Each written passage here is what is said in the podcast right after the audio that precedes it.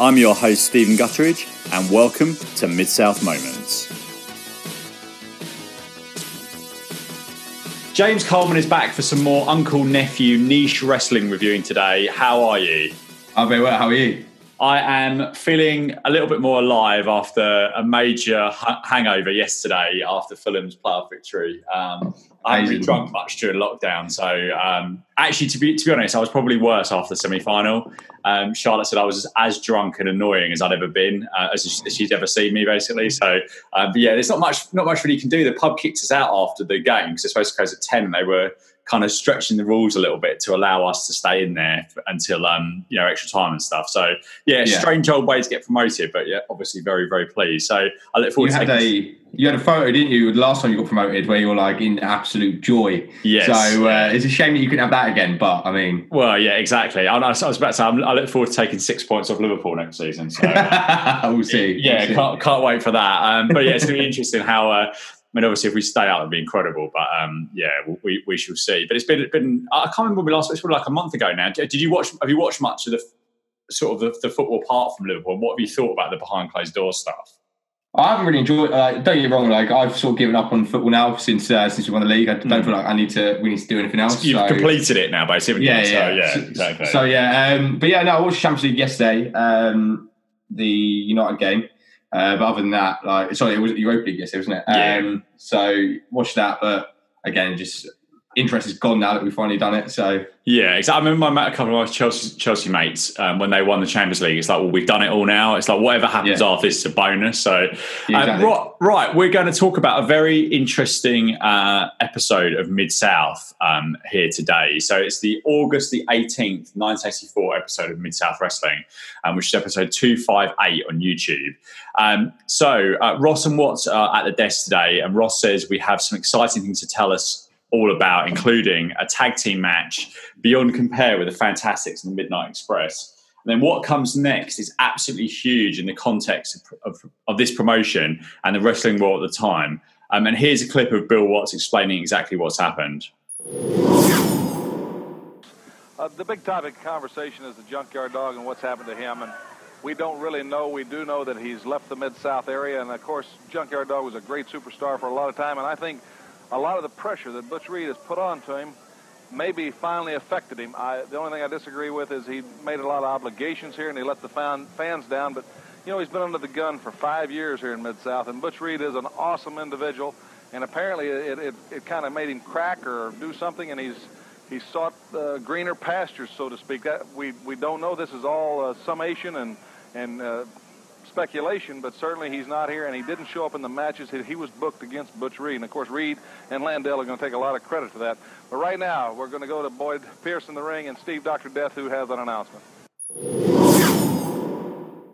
So Watts wrote the following in his autobiography on the Junkyard's Dog defection to WF. So you're going to get a bit of story time now, uh, nice. uh, James. Yeah. So imagine like perhaps perhaps you're trying to get to sleep at night and you wanted to read Bill Watts's autobiography. Um, so um, Vince fired a shot at Mid South um, that definitely got my attention. Um, he snatched away the Junkyard Dog. It was a devastating blow. The worst thing was the way we found out. One night in August 1984, JYD just didn't show up, and he never showed up again. Years later, Vince told me that he'd never told JYD not to show up for us, and I believe Vince. At least I think I do. Still, JYD walked out after all those good years. One might think some serious money changed hands, wouldn't they? I had loaned JYD $10,000 in cash and 10000 more that I recorded.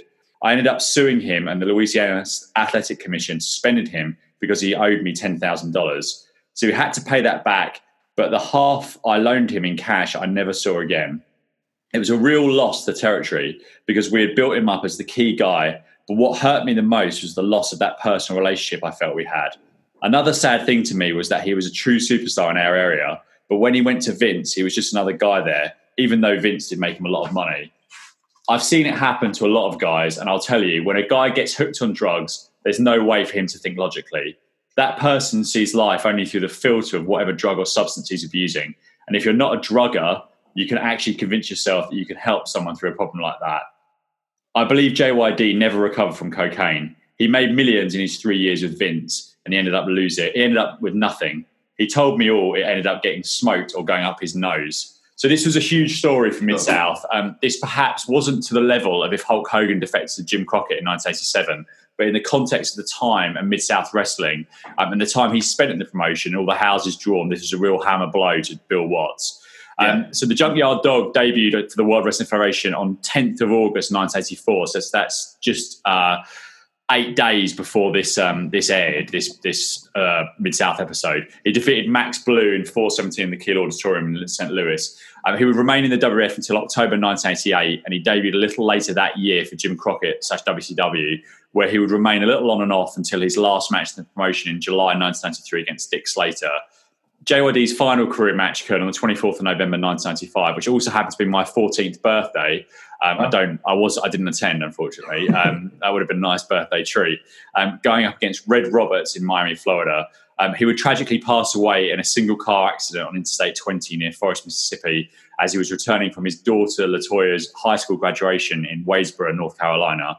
Sylvester Ritter was just 45 years old at the time of his death and he was posthumously inducted into the WWE Hall of Fame in New York City the night before WrestleMania 20 in 2004, which I actually was there for. Um, Wow. JYD was a former four time Mid South North American champion, eight time Mid South Tag Team champion, having debuted with the company as far back as 1979, and previously having been known in the area for work in the Tri State promotion, the precursor to Mid South, as far back as April 1977. So there's a lot to digest there. Um, but going back over the Watt speech about JYD um, putting over Butch Reed in the process, there seemed to be genuine upset and emotion there from Bill Watts. So what did you think of this sort of real shocking announcement at the start of this episode? Well, to me, uh, obviously, I've only watched five episodes of Mid South, or five or six episodes of Mid South. So it, I knew he was a big guy, and obviously, knowing how all his career went afterwards, he was a name that I knew. So I imagined it was big, but I didn't appreciate it was as big as you've just told me. Um, so yeah, I, I, sort of understood it was a big deal, but I mean, it went on. The rest of the show carried on like normal, didn't it? So yeah, and I think it's it's, it's probably. Um, and again, I can't speak so much for Mid South because I can't really speak about what I've seen so far. But once someone's gone, uh, Bill Watts mentioned Nikolai Volkov once, um, but generally speaking, in this period in wrestling, if someone was gone, they're kind of a bit dead to the promotion. Like in the WWF, yeah. Hulk Hogan wouldn't have been mentioned after he was gone, um, yeah. even if he wasn't working anywhere else. And, and this obviously, he, uh, Bill Watts felt that. Uh, you know, as as a um, as a person that was you know well respected by his fans, and, and, and he and he he tried to. I think Watts tried to tell an honest story and, and answer the questions that the viewer was looking for. Um, and I, I, clearly he felt that he had to address this on air, and for the people that either bought tickets to events that JYD had not showed up for, or just were watching to tune in to see their favourite star. But yeah, I mean, it's this is a big a big loss, and and not the first because they've lost a few people before this, but this is going to be a continuing theme as the months and years go on for this promotion. Um, so after Watts' speech, Ross throws to the ring where Steve Williams is with Boyd Pierce. Um, and this week, uh, Boyd is wearing an excellent purple suit, which is a solid 8 out of 10 on the Boyd Pierce fashionometer. Um, did you like this suit? Have you got any, any like this, this purple suit? Yeah, I saw that. I was like, "Do you know I'd wear that. I would actually wear that. like, uh, I'd wear that casually out as well. I did quite like it. Yeah. See, I think quite Larry stuff's and like I talked about this with uh, Dan a few weeks ago. I think Larry stuff's quite back, isn't it, with like the whole Hawaiian shirt thing and all that sort of stuff. That's so, it, yeah. Yeah, everything that's old is new again at some point. He's ahead of his time. He is. He's a he is. Yeah, yeah, absolutely. I wonder how much each of these because he had a lot of them as well. You occasionally see the same suit, but he has a new one quite a lot. So I don't yeah. know how much he was spending on suits back in 1984. um, Williams has a white bag, and he says that Taylor couldn't take the medal away from him. Mid South Mid South had to. Like I can't speak to that. I think I'm still struggling from uh, from that that ill-advised bottle of prosecco after uh, after too many pints in the pub watching Fulham the other night. Um, he has an award here, and he actually says the words, "Let me pull it out of my great sack," um, and he then reveals an American football helmet.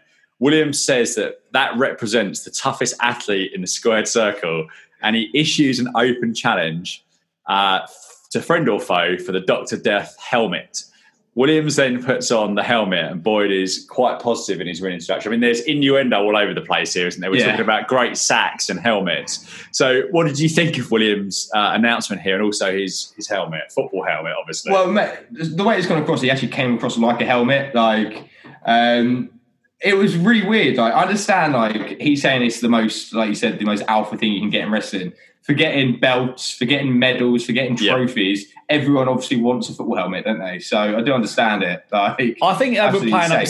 the the fact that he was a you know an, an American football star at college, but I think this was such a weird thing because this this is a local hero that was like a dual, really, really, really. Uh, I, I'm really, really proficient in both amateur wrestling and also um, college football, um, and uh, and he played NFL as well. And they Yeah. turned him heel, and I, I thought that was uh, the the thing at the time is they they'd lost Nikolai Volkov, and they thought well, actually we're going to slot. We've got we're quite strong on the babyface side, but I thought this was a bit of a strange one. And actually, um, when they announced him, they talked about some of his achievements, which I thought was a bit of an odd. You know, Yeah. an odd, odd thing, really. But yeah, I'm not sure Williams was quite right in this in this heel role, um, and I don't think he he has really sort of set the world on fire. And I've seen some of his later stuff in Japan. and This he's a really accomplished, you know, incredible wrestler. So it'd be interesting to see how his character evolves from here. Um, so Mike Jackson, who had a bit of a starring role last week, is Williams' opponent. Um, Watts calls him an, impre- an impressive little grappler, and he is on the offense briefly at the start. Watt says that Mid South is known as the toughest wrestling environment in the world. And again, he talks about the pressure that Reed Pot and JYD and adds into the mix his personal problems and how he did not meet, want to meet the challenge in the match. So, again, really reiterating how disappointed he is here um, and trying to put over the fact that Butch Reed has kind of driven him out of the promotion. Um, I thought this actually got pretty good with Jackson again, um, getting back on top, though. He gets caught trying to hit a head scissors, and Williams instead smashes him with a running power slam for the win 245. Um, so, what did you think of this short match between um, Steve Williams and Mike Jackson? Yeah, it was the way he expected. He just introduced a, um, a an open challenge, isn't he, for his helmet? So I expected him to win it straight away. Um, the, the going back to the helmet thing, there was an element. Do you think it was like an element of the? Do you remember the Kurt Angle Chris Benoit feud over the gold medals? Like, Yeah. do you think that's essentially what it was? His own achievements, and they're sort of using it in. Yeah, there's, that there's- yeah, absolutely. I think that um, there's there's been there's examples right now. AEW have got one. They've got a FTW World Championship that Taz used to have an ECW. There was a thing recently in WWE where someone created their own United States Championship, and now they've merged two belts. And they've kept the one that the other guy created. So this is this is not a new thing. Like in Yeah, terms yeah. of people either taking belts from people or creating things. Million Dollar Championship in WWE, um, Yeah, WWF that Ted DiBiase had. So yeah, this it's just I think they just use a different rather than it being a belt or something else. So they they've used the um, they've used the helmet here rather than the, rather than the belt. So. Uh, there's two on one action coming next as Hacksaw Jim Duggan is up against Randy Barber and Don Saunders. Um, Duggan gets a nice reaction from the crowd, and Watts talks about Duggan having firmed up his upper body and that his conditioning has improved. Um, and he's running about two miles a day and also he's in the gym every day. I don't think two miles is all that impressive, really. I think No, it's not nowhere near. I've No. run two miles like two miles a day easy. So Yeah, I didn't think that day, was. even hungover. I mean, that's the thing. Like, I, I suppose for a big guy like that, if he's not been doing anything and you're doing that every day, you're probably burning through the calories. But yeah, I, I, I thought that. But then, perhaps, perhaps, you know what? I wouldn't be surprised if he was running two miles a day, and that's that's what is. He's just being honest. He's like, yeah, he's running two miles a day. He's got in the Yeah. gym, you know, etc. So, I mean, perhaps if I was 250 pounds or something, I would think that running two miles a day was a bit a bit more impressive than my skinny, wretched frame, basically. Well, I'm Um, 202 pounds and running two miles is easy. So yeah, you know it's what? It's funny you said that because the other day I weighed myself and I was 201, which is the heaviest I've ever been. Wow. Yeah, lockdown. like basically, the last few weeks of, uh, as a sort of, sort of, especially UK listeners will know. So the sport here is on. Pretty much everything is on, but you can't go. So I've been going around na- your nan, my mum's, to watch Fulham. Uh, apart from the, the the playoff second leg and the final, and we just got takeaway every time I've been over there. So it's like I've Yeah, been yeah. tubsing it out, and like we've been eating quite hearty at heart, hearty at home. So I've been doing quite a lot of exercise. I've just got this like pregnant lockdown belly that's not really working for me at the moment. Especially as the shirt I wore, I, I was sad enough to wear a Fulham shirt to the pub the other night, and it was like a 1984 Fulham Umbro shirt. I think it was 84 or 85, and it's quite on the tight side. So I had to do the whole like t-shirt underneath to try and keep the gut in rather than Yeah, like, yeah, yeah. exposing Like, it. Yeah. Constantly pulling it as you sat down. like, yeah, exactly. Especially, especially in a football shirt, it just wasn't wasn't a good look. So uh, back from break, we have Josh Stroud versus Hercules Hernandez, and Jim Cornette does a great job introducing Hercules, and he says he has a ten thousand dollar punch. Um, Watts says it's rumored that Hercules bench presses over five hundred pounds, and then Hercules gets Stroud. What is that in kilos? Let's let's work this out. Come on, let's uh, five hundred. Uh, it's two hundred and two. Uh, sorry, it's uh, two point two pounds per kilo, isn't it? So, so almost half essentially, which would be uh, probably I think what maybe like hundred and So No, two, bloody hell, that'd be like 226. 226 kg bench press. Oh Yeah. my god. Joe, I, again, I wouldn't be surprised if that's. I wouldn't be surprised if that's real. I, I, I think that they deal in truth here. I, I, I genuinely think that's probably probably right. I mean, the thing is, he's got that Crucial. Uh, sorry, Hercules. He's got to be legit 280, 290, isn't he? Yeah. Yeah. So he's not lifted. I mean, I don't know what what's what's good at bench press. Half body weight. Yeah, I'd probably say so. Yeah, half your body weight. Yeah, So perhaps he, perhaps he is. Perhaps he. Um, sorry, not half your body weight. What am I talking about? So yeah, no, actually, could he do that? Five hundred pounds? Like is it almost Nah, like double, double body not. weight? Nah, that's. I don't think that's possible at all. I don't Right. think there's any like the world record would be significantly less than that. So Let's have a look. World record for bench press. So Oh. we're going off a bit of a tangent here. So the, as of 2020, the world record bench press without any equipment um, was set by American Julius Maddox at 770 pounds. Um, so the current Oh, world. right. What's what's the difference between uh, equipped equipped record or non-equipped? I don't know what that is because it says the current world equipped record. Uh, oh, with shirt, I don't know. No idea what that means. Is, is 501 kilos, so 1,105 pounds. Obviously, that's some, that's easier, I guess, um, Yeah. that way. But yeah, may, maybe that is legit. maybe it is true. That's yeah, maybe that is legit. They're numbers I will never ever hit as a human being. No. So fair play if he is. That is absolutely incredible. I mean, I wonder what he deadlifts if he can do a bench of 500 pounds. That's incredible. Yeah, Um, or a squat. The squat must be insane if you Yeah, I squat there. bet. But then he was he was probably like six foot, wasn't he? And he's absolutely. I mean, I'm sure there's some chemical help in there, but he's huge and he's shredded at the same time, which is quite Yeah. a, a rare occurrence. Um, so Watts says it's rumored? Uh, we've said I've said that rumored that bench press is over 500 pounds. Hercules gets Stroud in the Shinomaki submission early, um, which is basically the million dollar dream, uh, and Stroud passes out in a minute. Um, I said a few weeks ago actually. I, oh, we talked about this, didn't we? About the Yeah, we did. the pass out. Yeah, it's an odd thing because you would now, if you were doing that, you'd have someone tapping out straight away, wouldn't you? Rather than passing out, passing Yeah. out is probably too much of a baby face move, isn't it? Really? Yeah, yeah. Like the the way that he does it, where it's wrapped the arms above as well, isn't it? It's absolutely ridiculous. Hmm. Like, I, I really don't like that. So like, I really don't like that um, submission.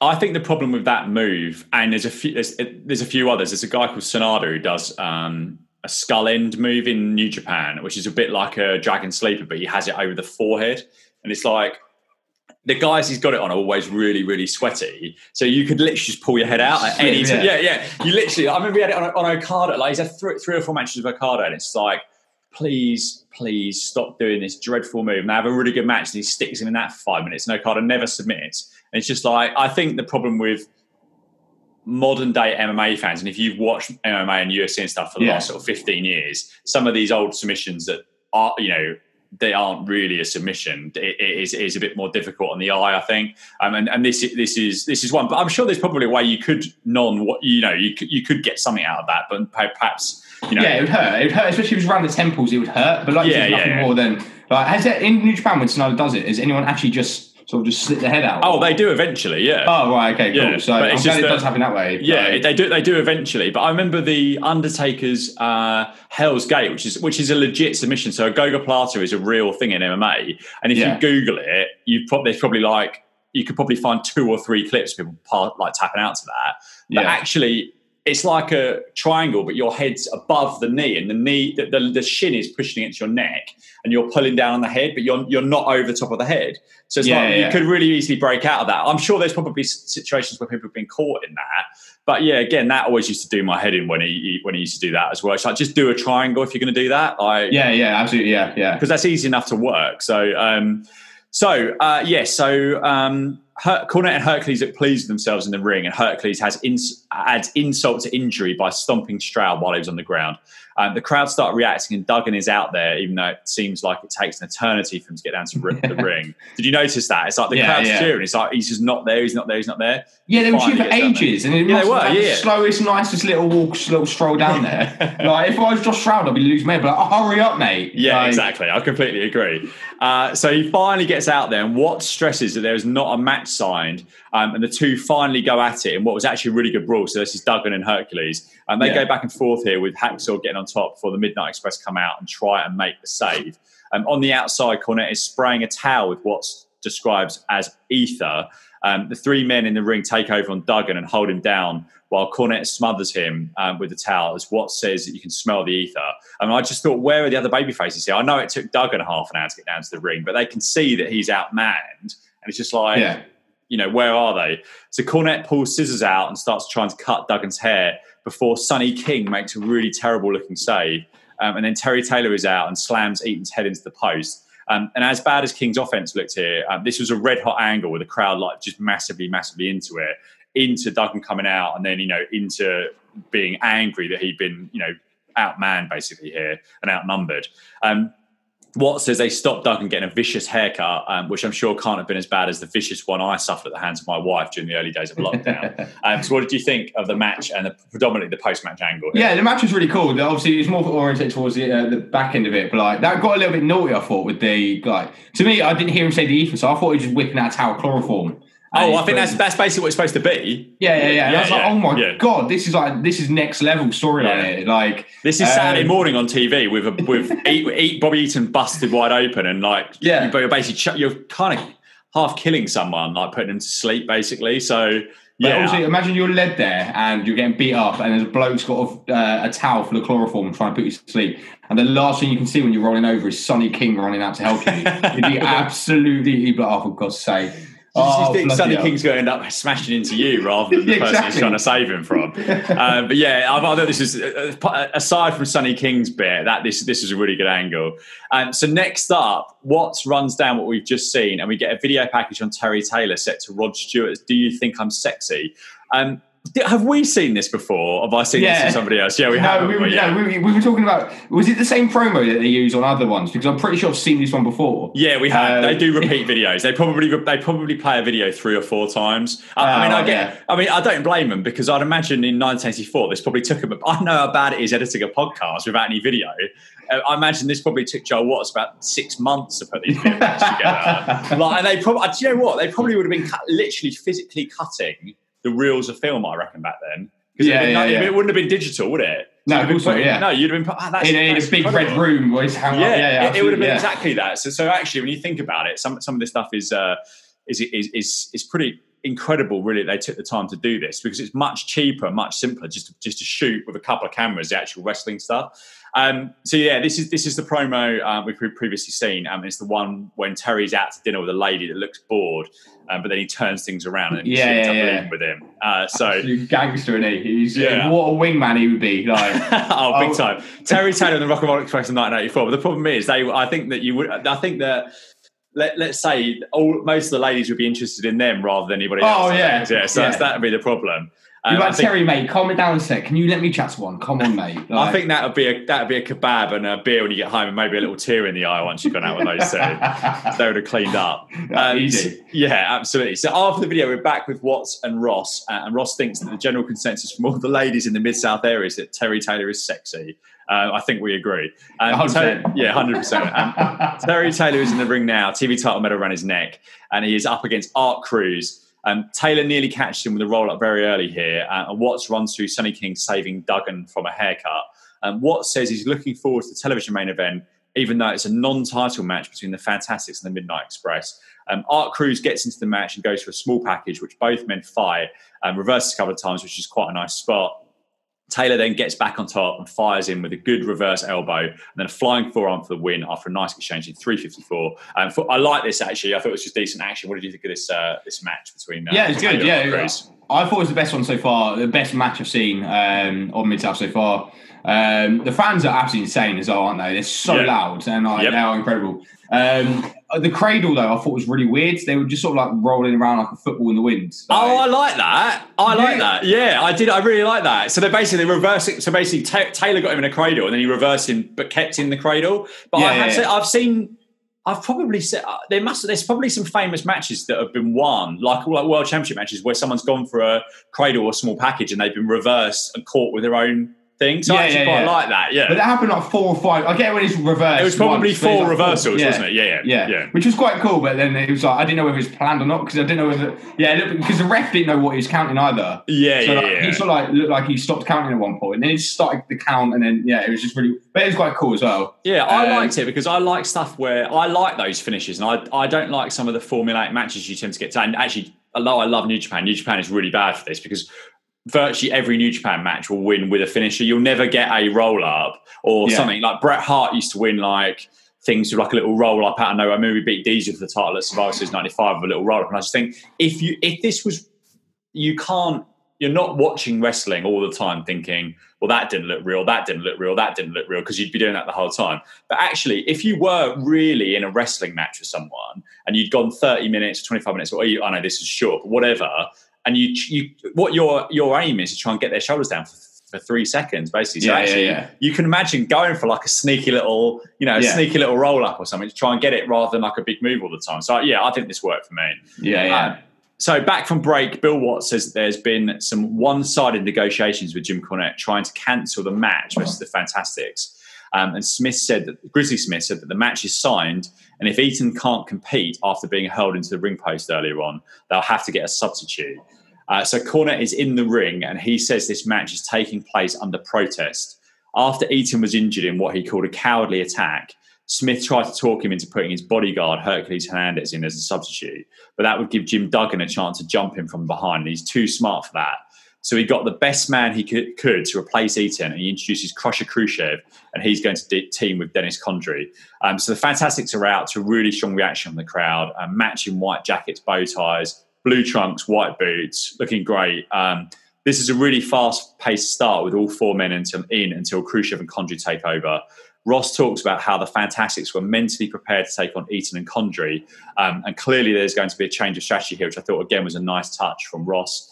Um, Khrushchev misses a charge into the corner and they tease the hot tag, but Fulton Yeah. can't make it to Rogers. Uh, finally, Fulton makes the hot tag to Rogers, who shows great fire on both men and hits two really good looking drop kicks. Fulton is back with a blind tag as Rogers hits the ropes and takes a back drop from Condrey, but Fulton is in position behind him to roll him up for the three count as Rogers deposits Khrushchev's attempt to break up the pin with a drop kick.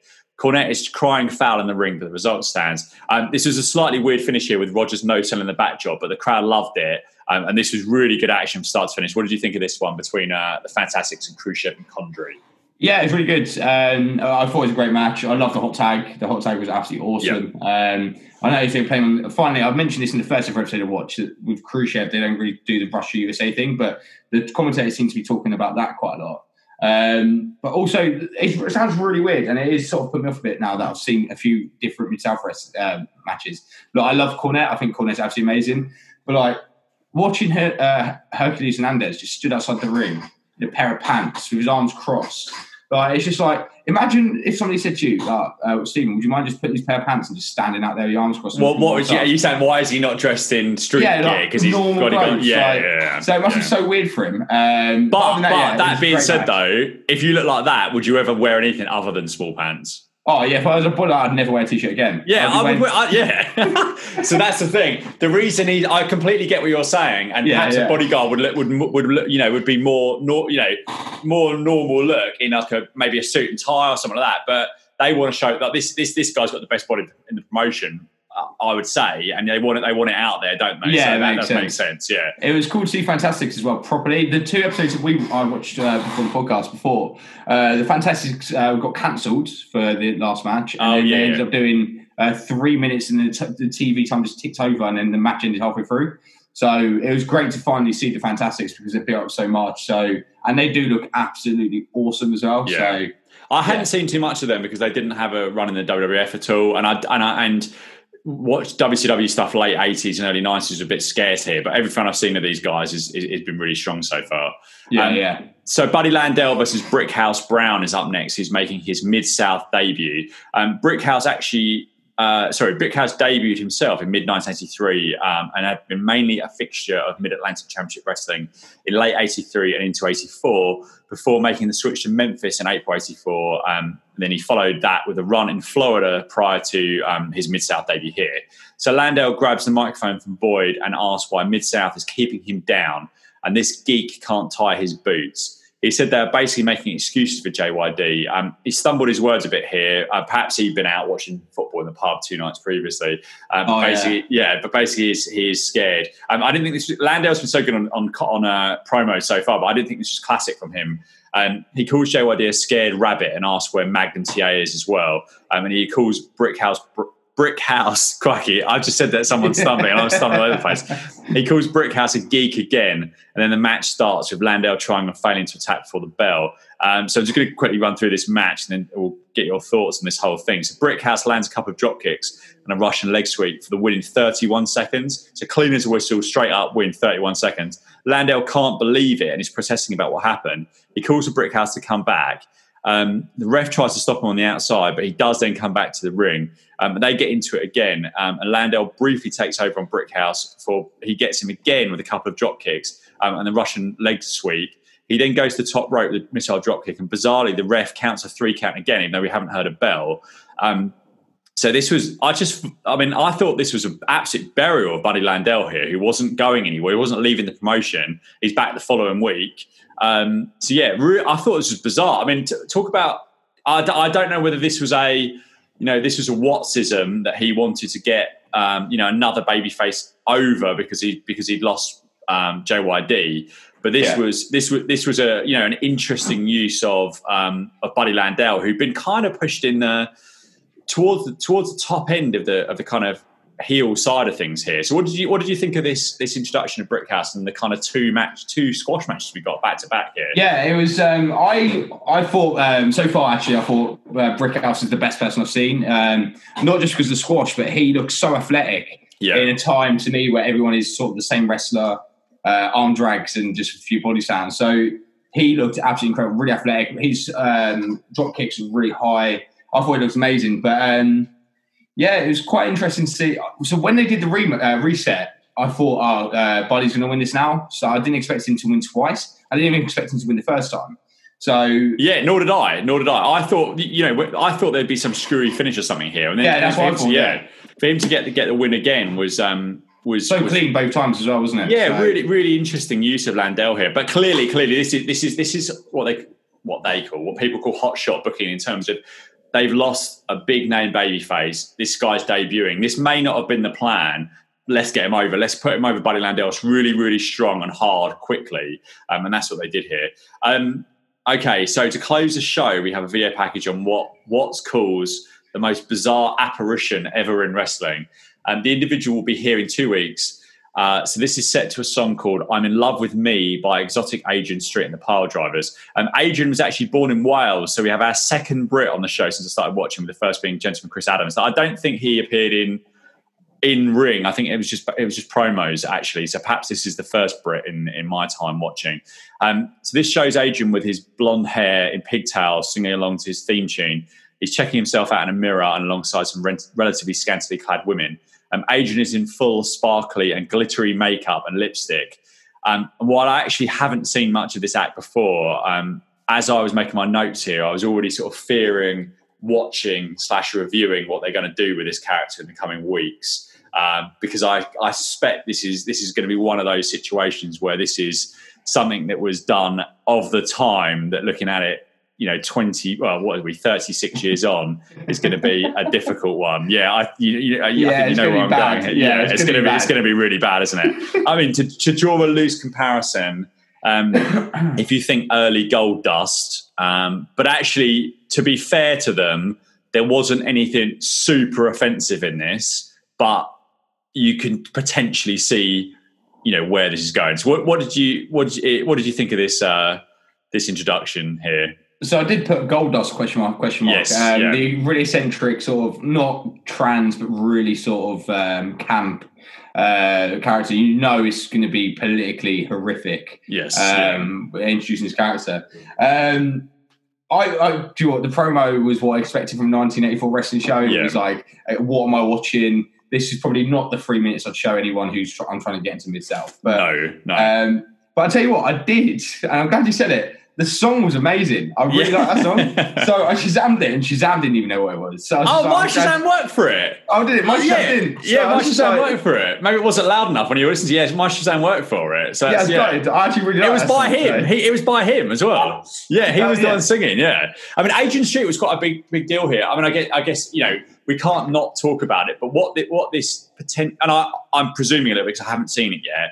But I'm presuming that this is kind of a, a, a man playing a role with you know fe- you know fe- traditionally feminine makeup on perhaps a you know traditionally feminine haircut, etc., to be booed, and that is you know in 2020 and before that is you know that is something that's a bit you know people you wouldn't do that today. You wouldn't have a character, a man that was you know maybe in a you know traditional gender roles, whatever. You know, it's difficult to know what even to say about it, really, isn't it? Really, yeah, yeah absolutely. Yeah, exactly, without coming across offensive. Yeah, exactly. Yeah. I mean, this this is what it is. It's, it's, it's pushing a, a, man in '84 acting in, uh, in in a way to try and get to try and get booze, which is which is interesting. But we'll see we'll see how this plays out because he is, he is around in Mid South for a little while.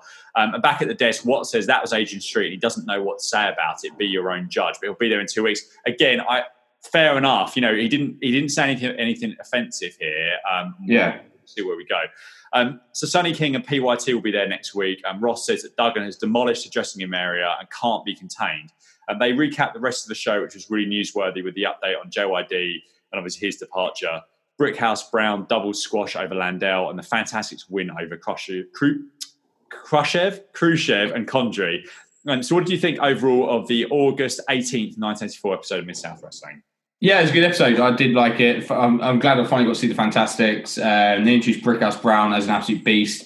Um, going back to what we said earlier about the JYD thing, the amount that they spoke about him, even though he was leaving, made it seem like it was a work. I thought it was a storyline. So oh, I, okay, yeah. Reflecting back on it, I've, I I thought he, like now that you said it, I just assumed JYD was going to come back, so, and maybe even this episode. So I assumed he was going to turn up in this episode. So which Do you know what? Confusing. Actually, I think I, I um, Phil was on last week. I think we we exchanged. I'm sure it was with, with, us. We exchanged messages about this, and I think he said that when he was watching this the first time round, he thought actually this was going to be, um, you know, potentially um, a return of um, JYD's kind of alter ego, the Stagger Lee. So actually, he okay. thought exactly what you thought. Yeah, that, I'm just looking at now. He thought this was an angle because actually back then.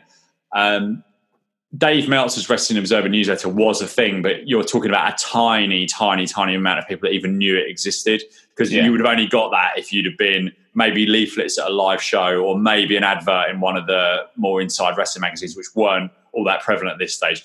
Um, there were more. There were some. There were some inside magazines, but this, I would think. I think it's probably fair to say they became more of a thing 85, 86 onwards rather than rather than this yeah, yeah. period now.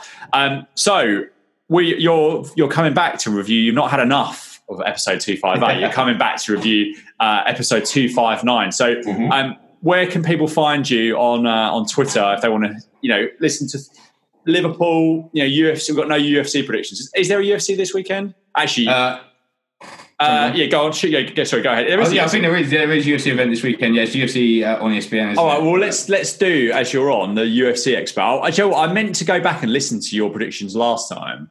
Um, and actually see whether you got you, how many you got right. Because I think you got the majority right, didn't you? Do you, do you remember? Yeah, I, I, I, didn't get. I did predict uh, predict Aldo to beat Yan, which was wrong. Uh, mm. But I think that was the only one I got wrong.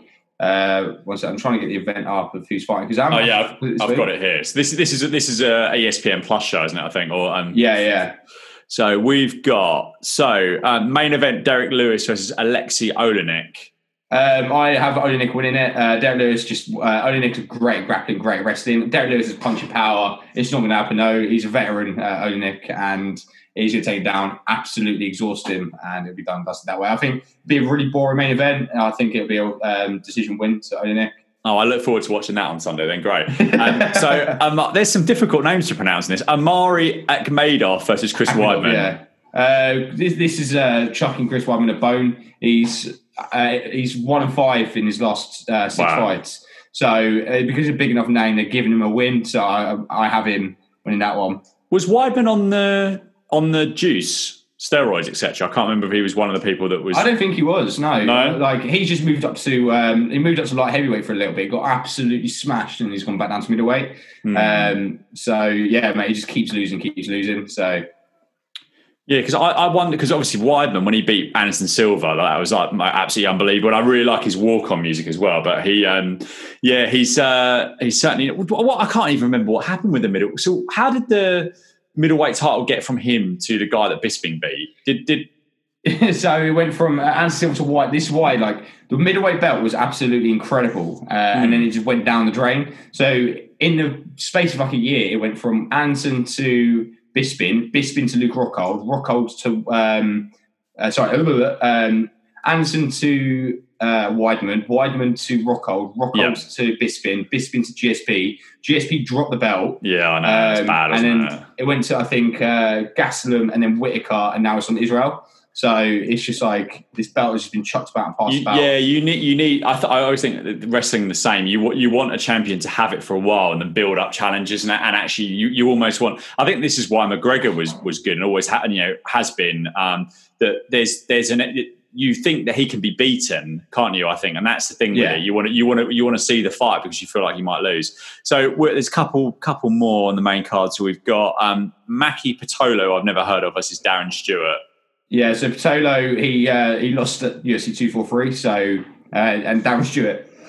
I'm pretty sure it's his UFC debut, so um, it'll be interesting. So I'm going to assume that it's going to be um, Stewart because Patolo just doesn't seem that great. I don't even know why it's so high on the cards because it's a debut and Pitolo just seems to be this average fighter. So I guess they've probably run through. I mean, so many. They've had so many events recently. I guess they're probably struggling for for people that are around. I guess in a certain ex- extent. There's another Yeah. two. This is the last one we're going to do on on uh, prediction. So Yana Kunitskaya, who's got lovely hair, versus uh, Julia Stoliarenko. I really did. Yeah. yeah, did a good job here with these uh, these names. I think. yeah, I know it's Stoliarenko, and that's just on the basis I've seen her fight. I haven't seen the other one fight, so Well, you've, Um, you've heard it here first, so I would say empty your savings account out, put your money on these uh, these uh, these UFC fights. So yeah, sorry, James. Where can we find you on? Uh, where can people find you on Twitter to say they've they spent a load of money on UFC and they want to donate some of it to your I've, your, your, um, your cause? I've got my Twitter handle wrong both times I've been on the show, so I'm actually going to get up before I say it. so, um, so yeah, it's at Mr. at Mr. James Margate. There we go. Perfect. All right. Well, thank you very much. And we will be back with you next week to review the August 25th, 1984 episode of Mid South Wrestling. Thank you very much for listening to this week's episode. If you've enjoyed the podcast, please head over to iTunes where you can subscribe and perhaps you'll even be kind enough to leave me a lovely five star review, which would absolutely make my day. If you're interested in guest hosting, please contact me via the Mid South Moments Twitter account, which is at Mid Moments, and I look forward to speaking to you all again very, very soon.